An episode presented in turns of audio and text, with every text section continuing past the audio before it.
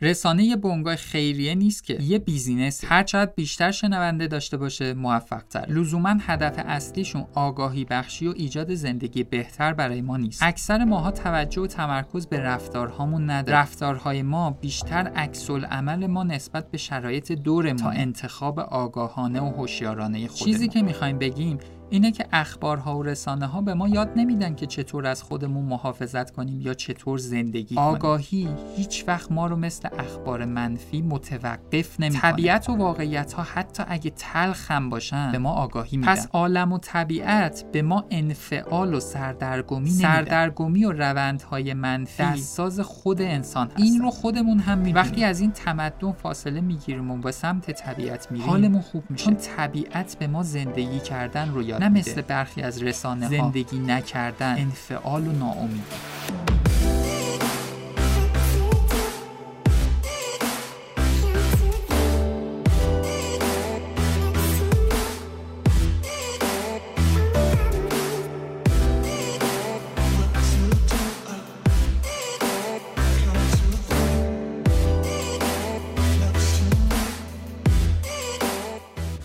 دوستان سلام. به چهلمین پادکست مونیاز خوش اومدین. این پادکست قرار شنبه 13 دی ماه 99 منتشر بشه. همونطوری که می‌دونین ده ماه متوالیه که ما شنبه ها ساعت 6 بعد از ظهر در خدمت شما هستیم. سعی می‌کنیم مباحث مرتبط با علوم شناختی روانشناسی و روانپزشکی رو تا جای ممکنه ساده و کاربردی بکنیم تا بتونه مورد استفاده عموم مردم قرار بگیره. خیلی از ما می‌پرسن که پادکست ها رو باید منظم و به ترتیب گوش بدیم یا موضوعی هم میشه به اونا گوش کرد. بهترین حالت اینه که منظم از پادکست شماره یک گوش کنیم ولی موضوعی هم میشه اونا رو شنید. من خودم هفته پیش بابت یه مشکلی که پیش اومده بود عصبی شده بودم و وقتی نشستم توی ماشین پادکست شماره 21 که در مورد عصبانیت بود رو گذاشتم و تا رسیدم به مقصد اون رو گوش کردم. واقعا بهم کمک کرد. نکاتی که توی پادکست ها گفته شده انقدر زیاده که آدم بعد از یه مدت نیاز به مرور داره. خیلی ها به ما گفتن و تجربه شخصی ما هم نشون میده. تو شرایط خاص پادکست ها می‌تونن تا حدودی کمک کنن و موضوعی گوش کردن پادکست ها هم می‌تونه مفید باشه. ولی همونطوری که حتما متوجه شدین مباحث پادکست ها به هم مرتبطن. پس بهتره برای درک بهتر مباحث پادکست ها قبلی ها هم گوش بدید شما می‌تونید پادکست ها رو از طریق تمام سرویس های ارائه دهنده خدمات پادکست مثل CastBox گوش کنید. همچنین ما اونها رو توی کانال تلگرامی خودمون با آیدی at sign مونیاز پادکست هم آپلود می‌کنیم. می‌تونین از اونجا هم به پادکست ها دسترسی داشته باشید. تا حالا پسته و اصل زعفرانی خوردین؟ امتحان اونها برای من تجربه جذاب و لذت بخشی بود. اسپانسر و حامی این اپیزود پادکست مونیاز زعفران آرنیکاست. شاخصه اصلی محصولات آرنیکا کیفیت اونهاست. با مصرف اونها این رو به راحتی متوجه میشین و با اطمینان کامل دقیقا مثل ما می‌تونین اونها رو به خانواده، دوستان و همکارانتون معرفی کنین. شرکت آرنیکا تو قطب تولید زعفران جهان یعنی شهر تربت هیدریه واقع شده.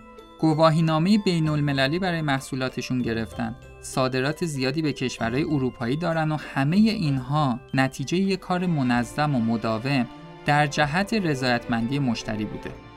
شما محصولات آرنیکا رو می‌تونین از فروشگاه های آنلاین مثل دیجیکالا هم خریداری کنید یه سر به اونا بزنید شاید مثل ما از تجربه اونها لذت بردید.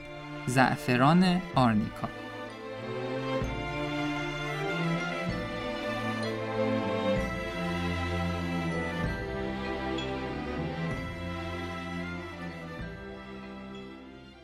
امروز می‌خوایم در مورد نقش رسانه ها توی زندگی هامون صحبت کنیم. منبع ابتدایی صحبت هامون رو از پیتر سیج گرفتیم. ایشون یه اسپیکر و کوچ آمریکاییه که روی رفتار انسان ها زیاد کار کرده. چند تا کتاب پرفروش هم نوشته و یه مشاور موفق تو زمینه کسب و کار هم محسوب میشه. خیلی مهمه ما به مسائل پیرامون خودمون مثل تلویزیون دیدن چرخیدن توی شبکه های اجتماعی و مسنجرها یه ذره عمیقتر نگاه کنیم. باید بتونیم بفهمیم رسانه ها چی کار می‌کنن که انقدر ما رو مشغول خودشون کردن و توی زندگی ماها جا باز کردن. یه بحثی اخیرا داغ شده که برای بهبود وضعیت سلامت روانی و زندگیمون باید بتونیم از رسانه ها به ویژه اخبار منفی تا جای ممکنه پرهیز و دوری کنیم. امروز می‌خوایم این موضوع رو به طور دقیق و علمی بررسی کنیم. قبلا توی پادکست شماره 56 که در مورد توجه و تمرکز بود در مورد تأثیر مخرب شبکه های اجتماعی مثل اینستاگرام روی تمرکز صحبت کرده بودیم. حالا می‌خوایم بیشتر در مورد اخباری که از طریق رسانه ها پخش میشه و هر لحظه و هر دقیقه داره از طریق مختلف به ما می‌رسه صحبت کنیم.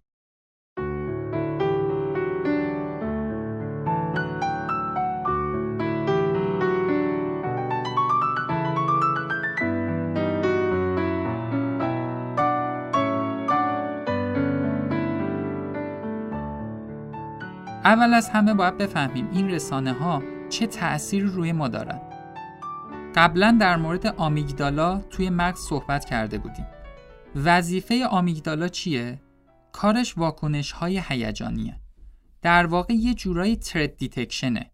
یعنی خطرات و پاسخهای منفی محیط رو قبل از مثبت ها بررسی می‌کنه اونها رو تشخیص میده و سریع نسبت به اونها عکس نشون میده این آمیگدالا یه بخشی از لیمبیک سیستم مغزه که قبلا توی پادکست ها زیاد در موردش صحبت کردیم. آمیگدالا نقش مهمی تو تکامل بشر داشته. چرا که مثلا 5000 سال پیش اگر یه انسانی توی جنگل متوجه رنگین کمان توی آسمون نمی‌شد به خطر نمیافتاد. ولی اگر متوجه یه شیری که پشت درختها قایم شده نبود کارش ساخته بود. پس کار آمیگدالا اینه که خطرات رو خیلی سریع متوجه بشه و واکنش سریع و هیجانی به اونها نشون بده. آمیگدالا به طور پیوسته با یک قسمت دیگه از مغز به اسم Reticular Activating System یا سیستم فعال کننده مشبک که ما به اختصار بهش RAS میگیم کار می‌کنه. کار RAS اینه که به طور منظم تمام محیط پیرامون ما رو اسکن می‌کنه و شبیه یه دربان و نگهبان رفتار می‌کنه. یعنی چی؟ یعنی مشخص می‌کنه از حجم بالای اطلاعاتی که در هر لحظه دارین از محیط پیرامون می‌گیرین باید به کدوم یکی توجه کنین. بیشتر اطلاعاتی که دارین از محیط می‌گیرین رو میفرسته به سمت ناخودآگاه و اونها رو نادیده می‌گیره. چون اگر قرار باشه تمام اطلاعاتی که از محیط می‌گیریم رو آگاهانه پردازش کنیم دیوونه میشیم. قبلا توی یکی از پادکست ها گفتیم که ما تقریبا در ثانیه داریم 60 بیت اطلاعات رو توی خداگاه خودمون و 11 میلیون بیت اطلاعات رو توی ناخودآگاه خودمون جابجا می‌کنیم. اگر قرار باشه همیشه به تمام جزئیات و اطلاعاتی که داره می‌رسه توجه کنیم اصلا نابود میشیم. RAS دو تا لطف بزرگ به ما می‌کنه. یک اینکه به ما میگه به چه چیزهایی باید به طور آگاهانه توجه کنیم؟ مثلا فرض کنیم موبایلتون خراب شده. از خونه که میاین بیرون همش دارین دقت می‌کنین تا یه موبایل فروشی یا مرکز تعمیرات موبایل پیدا کنین. خیلی از اون مغازه ها همیشه سر راهتون بودن ولی شما متوجه اونا نمی‌شدین. چون ضرورتی نداشته براتون RAS اطلاعات مربوط به اون مغازه ها رو حتی وقتی اونها رو می‌دیدین هم نادیده می‌گرفته. ولی الان که بهش نیاز دارین وقتی اون رو می‌بینین سریع متوجهش میشین. چون RAS میاد اطلاعات مربوط به اون مغازه رو میفرسته سمت خداگاهتون. یا مثلا توی مهمونی شلوغ که همه دارن با هم صحبت می‌کنن کلی سر و صدا و اتفاقای مختلف هست که شما به هیچ کدوم توجه نمی‌کنین و دارین کار خودتون انجام میدین. یه دفعه یه نفر ده متر اون طرفتر توی یه بحثی اسم شما رو می‌بره. سریع متوجهش میشین. برمیگردین و میگین داشتین چی در مورد من می‌گفتی RAS تمام اون صداها و اطلاعات محیط رو سانسور می‌کنه و فقط اون اطلاعاتی که مرتبط هست رو به سمت خداگاه شما میاره. دومین کاری که RAS می‌کنه اینه که یه همکاری عمیق و تنگاتنگی با آمیگدالا داره. اگر آمیگدالا تشخیص بده که چیزی در محیط بیرون امکان داره خطرناک باشه، سریع به کمک RAS اون رو به منطقه خداگاه مغز وارد می‌کنه تا ما متوجه اون باشیم و حواسمون بهش باشه. این تجربه رو همه داشتیم دیگه مثلا داریم رانندگی می‌کنیم یه دفعه ای از یه نور کوچیک احساس خطر می‌کنیم و سریع حواسمون بهش جمع میشه پس این یه موهبت بزرگ تکاملی هم محسوب میشه که به انسان کمک کرده تو تجربه طولانی زندگی روی کره زمین بقای خودش رو حفظ کنه. رسانه ها این نوع کارکرد مغز رو خیلی خوب می‌دونن و کلی پول به هاروارد و دانشگاهی بزرگ میدن تا بفهمن چطور می‌تونن ماها رو درگیر با خودشون نگه دارن. اگر بتونن با خبرها و اطلاعاتی آمیگدالای مغز ما رو تحریک کنن کار تمومه. در مورد آمیگدالا هم گفتیم که اطلاعات منفی و رخدادهایی که برای ما حس ناامنی و خطر ایجاد می‌کنن رو خیلی سریع پردازش می‌کنه. پس واضحه که رسانه ها هم به سمت پوشش اخبار منفی باید برن تا بتونن توجه بیشتری رو جذب کنن.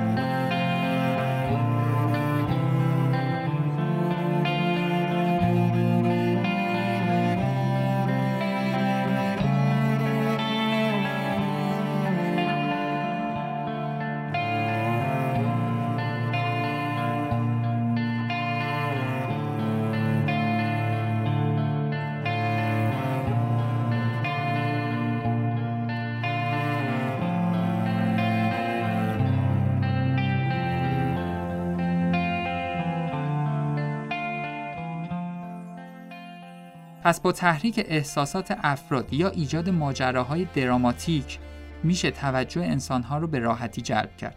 وقتی ما این مدل از وقایع رو رصد می‌کنیم، سریع آمیگدالا نگران میشه و ریسپاند میده. چه اتفاقی داره میفته؟ نکنه خطرناک باشه. از طرف دیگه انسانها هم که به طور غریزی به دنبال قطیت و اطمینان میگردن. پس برای اینکه آمیگدالا و RAS شما همکاری کنن و رسانه‌ای وارد هیته خداگاه شما بشه، کافی اخبار منفی منتشر بشه که بتونه حس امنیت شما رو به خطر بندازه. رسانه بنگاه خیریه نیست که یه بیزینسه. هرچقدر بیشتر شنونده داشته باشه موفق تره. می‌تونن تبلیغات بیشتری بگیرن، پول بیشتری در بیارن و قدرت بیشتری داشته باشن وقتی که مخاطبین بیشتری دارن. لزوما هدف اصلیشون آگاهی بخشی و ایجاد زندگی بهتر برای ما نیست. حالا می‌تونید متوجه بشین چرا بعضی از افراد به اخبار نگاه کردن و دنبال کردن اخبار اعتیاد پیدا می‌کنن. آمار و تحقیقات هم این مسئله رو تایید می‌کنه. یه تحقیقی رو می‌دیدم که از سال 1945 تا 2010 میزان اخبار خوب و بدی که نیویورک تایمز پوشش میده رو بررسی کرده. از طرفای 1970 شروع کردم به پوشش اخبار منفی و هر چقدر جلوتر رفتیمم تقریبا پوشش اخبار منفی بیشتر شده. حالا اینا رو توی اینستاگرام براتون می‌ذاریم ببینین تحقیقات و نتایجشو. ولی این فقط مختص نیویورک تایمز نیست. بیشتر رسانه های جهان از 1980 اول شروع به پوشش اخبار مثبت کردن و بعد یواش یواش به سمت اخبار منفی رفتن. اگر به یک میزان اخبار مثبت و منفی منتشر بشه به خاطر مسائلی که توضیح دادیم توجه ما به خبرهای منفی خیلی بیشتره. وای به حال اینکه نه تنها پوشش اخبار منفی بیشتر شده بلکه خیلی بزرگ نمایی هم زیاده. ما اینجا تحلیل اخبار نمی کنیم ما. فقط داریم از نظر علمی و بحث سلامت مغزی و روانی مسائل رو بررسی می‌کنیم.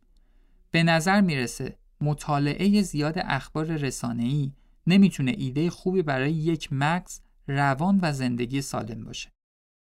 گروه هایی که شما در اونها عضو هستین دوستانتون افرادی که باشون معاشرت می‌کنین هم تاثیر مشابهی دارن. اگر با افرادی زندگی می‌کنین که وقتی به هم می‌رسین شروع می‌کنن به اخبار منفی گفتن مواظب اونها هم باید باشین. یادتونه توی پادکست خداگاهی گفتیم 85 درصد از ماها به اشتباه فکر می‌کنیم خداگاهی داریم؟ اکثر ماها توجه و تمرکز به رفتارهامون نداریم. رفتارهای ما بیشتر عکس عمل ما نسبت به شرایط دورمونه تا انتخاب آگاهانه و هوشیارانه خودمون. پس با دونستن این ضعف کنترل شرایط خیلی مهمه. یکی از شرایط مهم هم اینه حواسمون به نوع اطلاعاتی که داریم می‌گیریم باشه اگر هم می‌خواین وابسته به رسانه ها باشین و نگاه مثبت خودتون رو حفظ کنین شبیه آدمی میشین که می‌خواد در خلاف جهت رود شنا کنه. این سیستم مغزی که در موردش صحبت کردیم یه محبت هم تلقی میشه. در طول تکامل هیچ وقت طبیعت به ما سیگنال های منفی نمی‌داده بلکه به ما کمک می‌کرده بفهمیم چطور باید زندگی کنیم. دقت کنید وقتی ما این حرف ها رو می‌زنیم نمی‌خوایم بگیم نوع کارکرد مغز ما مشکل داره. اتفاقا بر اساس همین کار کرد طبیعت در طول سالیان دراز به ما زندگی کردن رو یاد داده. چیزی که می‌خوایم بگیم اینه که اخبارها و رسانه ها به ما یاد نمیدن که چطور از خودمون محافظت کنیم یا چطور زندگی کنیم. وقتی که هی خبر جنگ، هی خبر کشتار و اخبار منفی دیگر رو زیاد میشنویم به ما القا میشه که ناامن هستیم. به ما این باور رو میده که ما ناتوان هستیم و نمی‌تونیم از ناتوانی و ناامنی که داریم خارج بشیم. این باعث میشه که روند رشد و آگاهی کلا بدتر متوقف بشه. آدمهایی که زیاد اخبار گوش می‌کنن خیلی وقتا روند رشد و آگاهی اونها متوقف میشه. چرا؟ چون دائم داره این پیام بهشون می‌رسه که شماها موجودات ضعیفی هستین و یه عده دیگه ای دارن برای شما تصمیم گیری می‌کنن. هیچ تصمیمی نمی‌تونین بگیرین، هیچ حق انتخابی ندارین و اصلا کاری از دست شما بر نمیاد. پس رسانه ها خیلی وقتها اطلاعات آگاهانه به ما نمیدن. تفکر ما را هم تقویت نمی‌کنن. ما باید مراقب سلامت روان خودمون در مواجهه با اونا باشیم. مثلا در بحث بیماری های پاندمیک روند خبر دادن و آگاهی دادن به مردم خیلی مسئله مهمی محسوب میشه. این کاری که رسانه ها کردن این بود به مردم آگاهی می‌دادن یا اونا رو میترسوندن. کرونا یه ویروسیه که ما باید به شرایط و ویژگی هایی که داره آگاهی پیدا بکنیم و بعد از اون یاد بگیریم چطور بدون ترس باهاش زندگی کنیم. ولی وقتی اطلاعات اون رو به طور منفی هی پخش کنیم و مردم رو از این ویروس بترسونیم این تبدیل به دیدگاهی میشه که ما با یه چیز منفوری ارتباط پیدا کردیم که از دستش خلاصی نداریم. خب تو این شرایط مغز ما نمی‌تونه آگاهی رو نسبت به این وضعیت پیدا بکنه. برای همین هم بعد از یه مدت می‌بینیم مردم رفتارشون میره به این سمت که دیگه رعایت نمی‌کنن. چون آگاهی به اونها داده نشده. فقط مسائل منفی به سمتشون فرستاده شده. آگاهی هیچ وقت ما رو مثل اخبار منفی متوقف نمی‌کنه. طبیعت و واقعیت ها حتی اگه تلخ هم باشن به ما آگاهی میدن.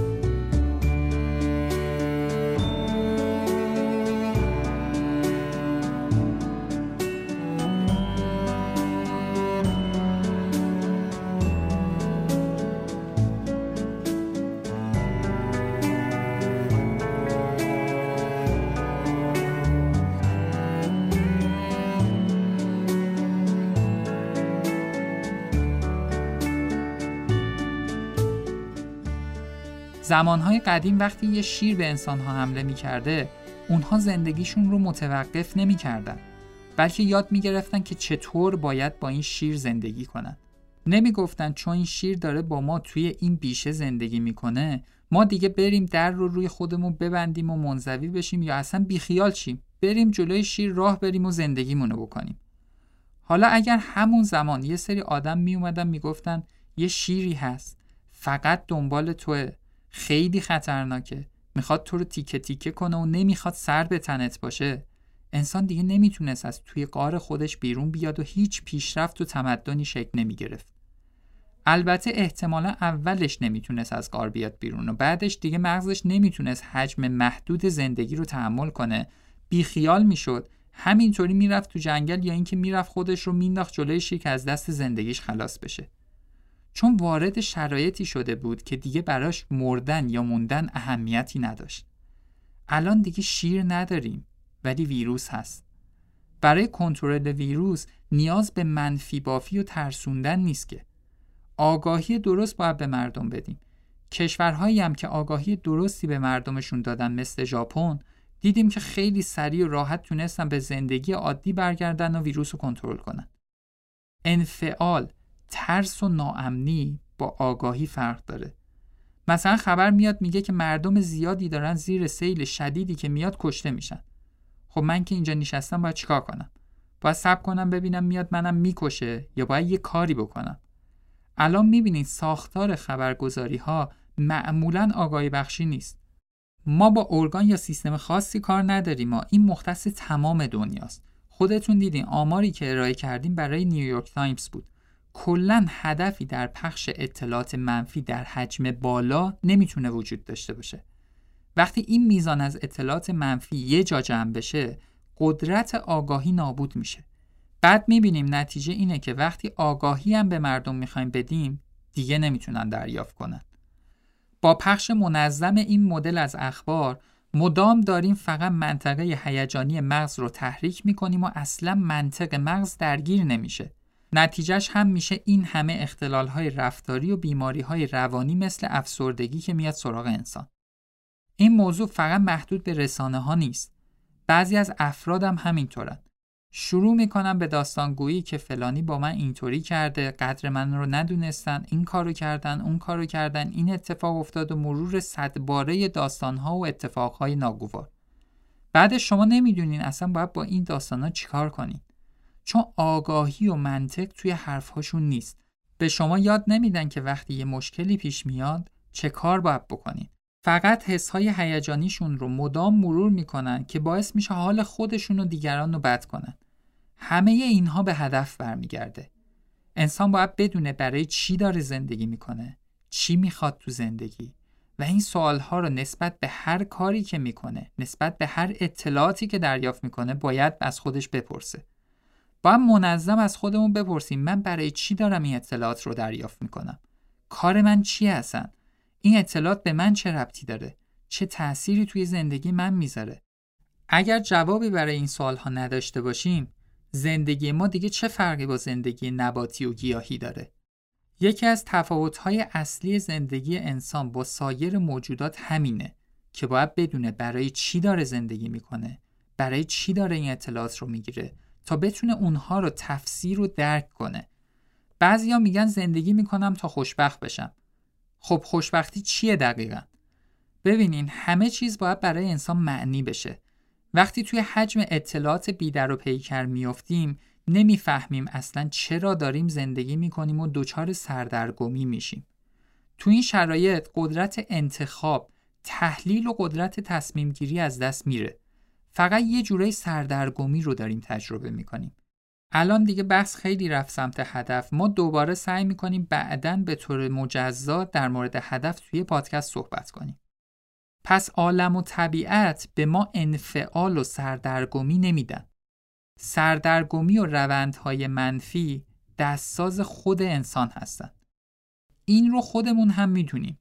وقتی از این تمدن فاصله می‌گیریم و به سمت طبیعت میریم حالمون خوب میشه چون طبیعت به ما زندگی کردن رو یاد میده نه مثل برخی از رسانه ها زندگی نکردن انفعال و ناامیدی پیتر سیج میگه نزدیک 20 ساله که از رسانه ها فاصله گرفته و اطلاعاتی که نیاز داره و مرتبط با کار و زندگیش میشه رو از کانال ها و روش های گزینش شده ای دریافت می‌کنه. یه جمله قشنگی داره میگه مردم از من می‌پرسن پس از کجا می‌فهمی چه خبره؟ من میگم مشخصه همه جای خبری هست. توی عالم دست روی هر چیزی که بذارید بالاخره اونجا یه چیزی یه خبری یه حاشیه‌ای هست. سوال اصلی اینه ما می‌خوایم از کدوم یکی از اونها مطلع باشیم و به کدوم یکی از اونها برای ادامه زندگیمون نیاز داریم. پس به نظر می‌رسه برای یه زندگی سالم باید حواسمون به میزان مداخله رسانه ها و نوع اطلاعاتی که به ما میدن باشه. اونها خیلی بیشتر از اون چیزی که ما فکر می‌کنیم دارن توی زندگی ما تأثیر می‌ذارن. به آخرای پادکست شماره چهلمون نزدیک میشیم ممنون از زعفران آرنیکا که اسپانسر این اپیزود پادکست مونیاز بود. اگر دوست داشتین می‌تونین از طریق سایت مونیازپادکست.com از پادکست ها حمایت مالی بکنید. حمایت بهتری هم که می‌تونین از پادکست های خودتون داشته باشین اینه که مونیاز رو در جهت رسیدن به هدفش که آگاهی بخشیه همراهی کنید. اگر احساس همدلی، همحسی و همراهی با پادکست ها دارید اونها رو به بقیه معرفی کنین و بهشون یاد بدین که چطور می‌تونن پادکست گوش بدن. خیلی خوشحالیم از اینکه ده ماه با شما هستیم. چیزهای زیادی یاد گرفتیم. انرژی و انگیزه زیادی هم شما بهمون دادیم دم همتون گرم. تا شنبه آینده فعلا خدا نگهدار.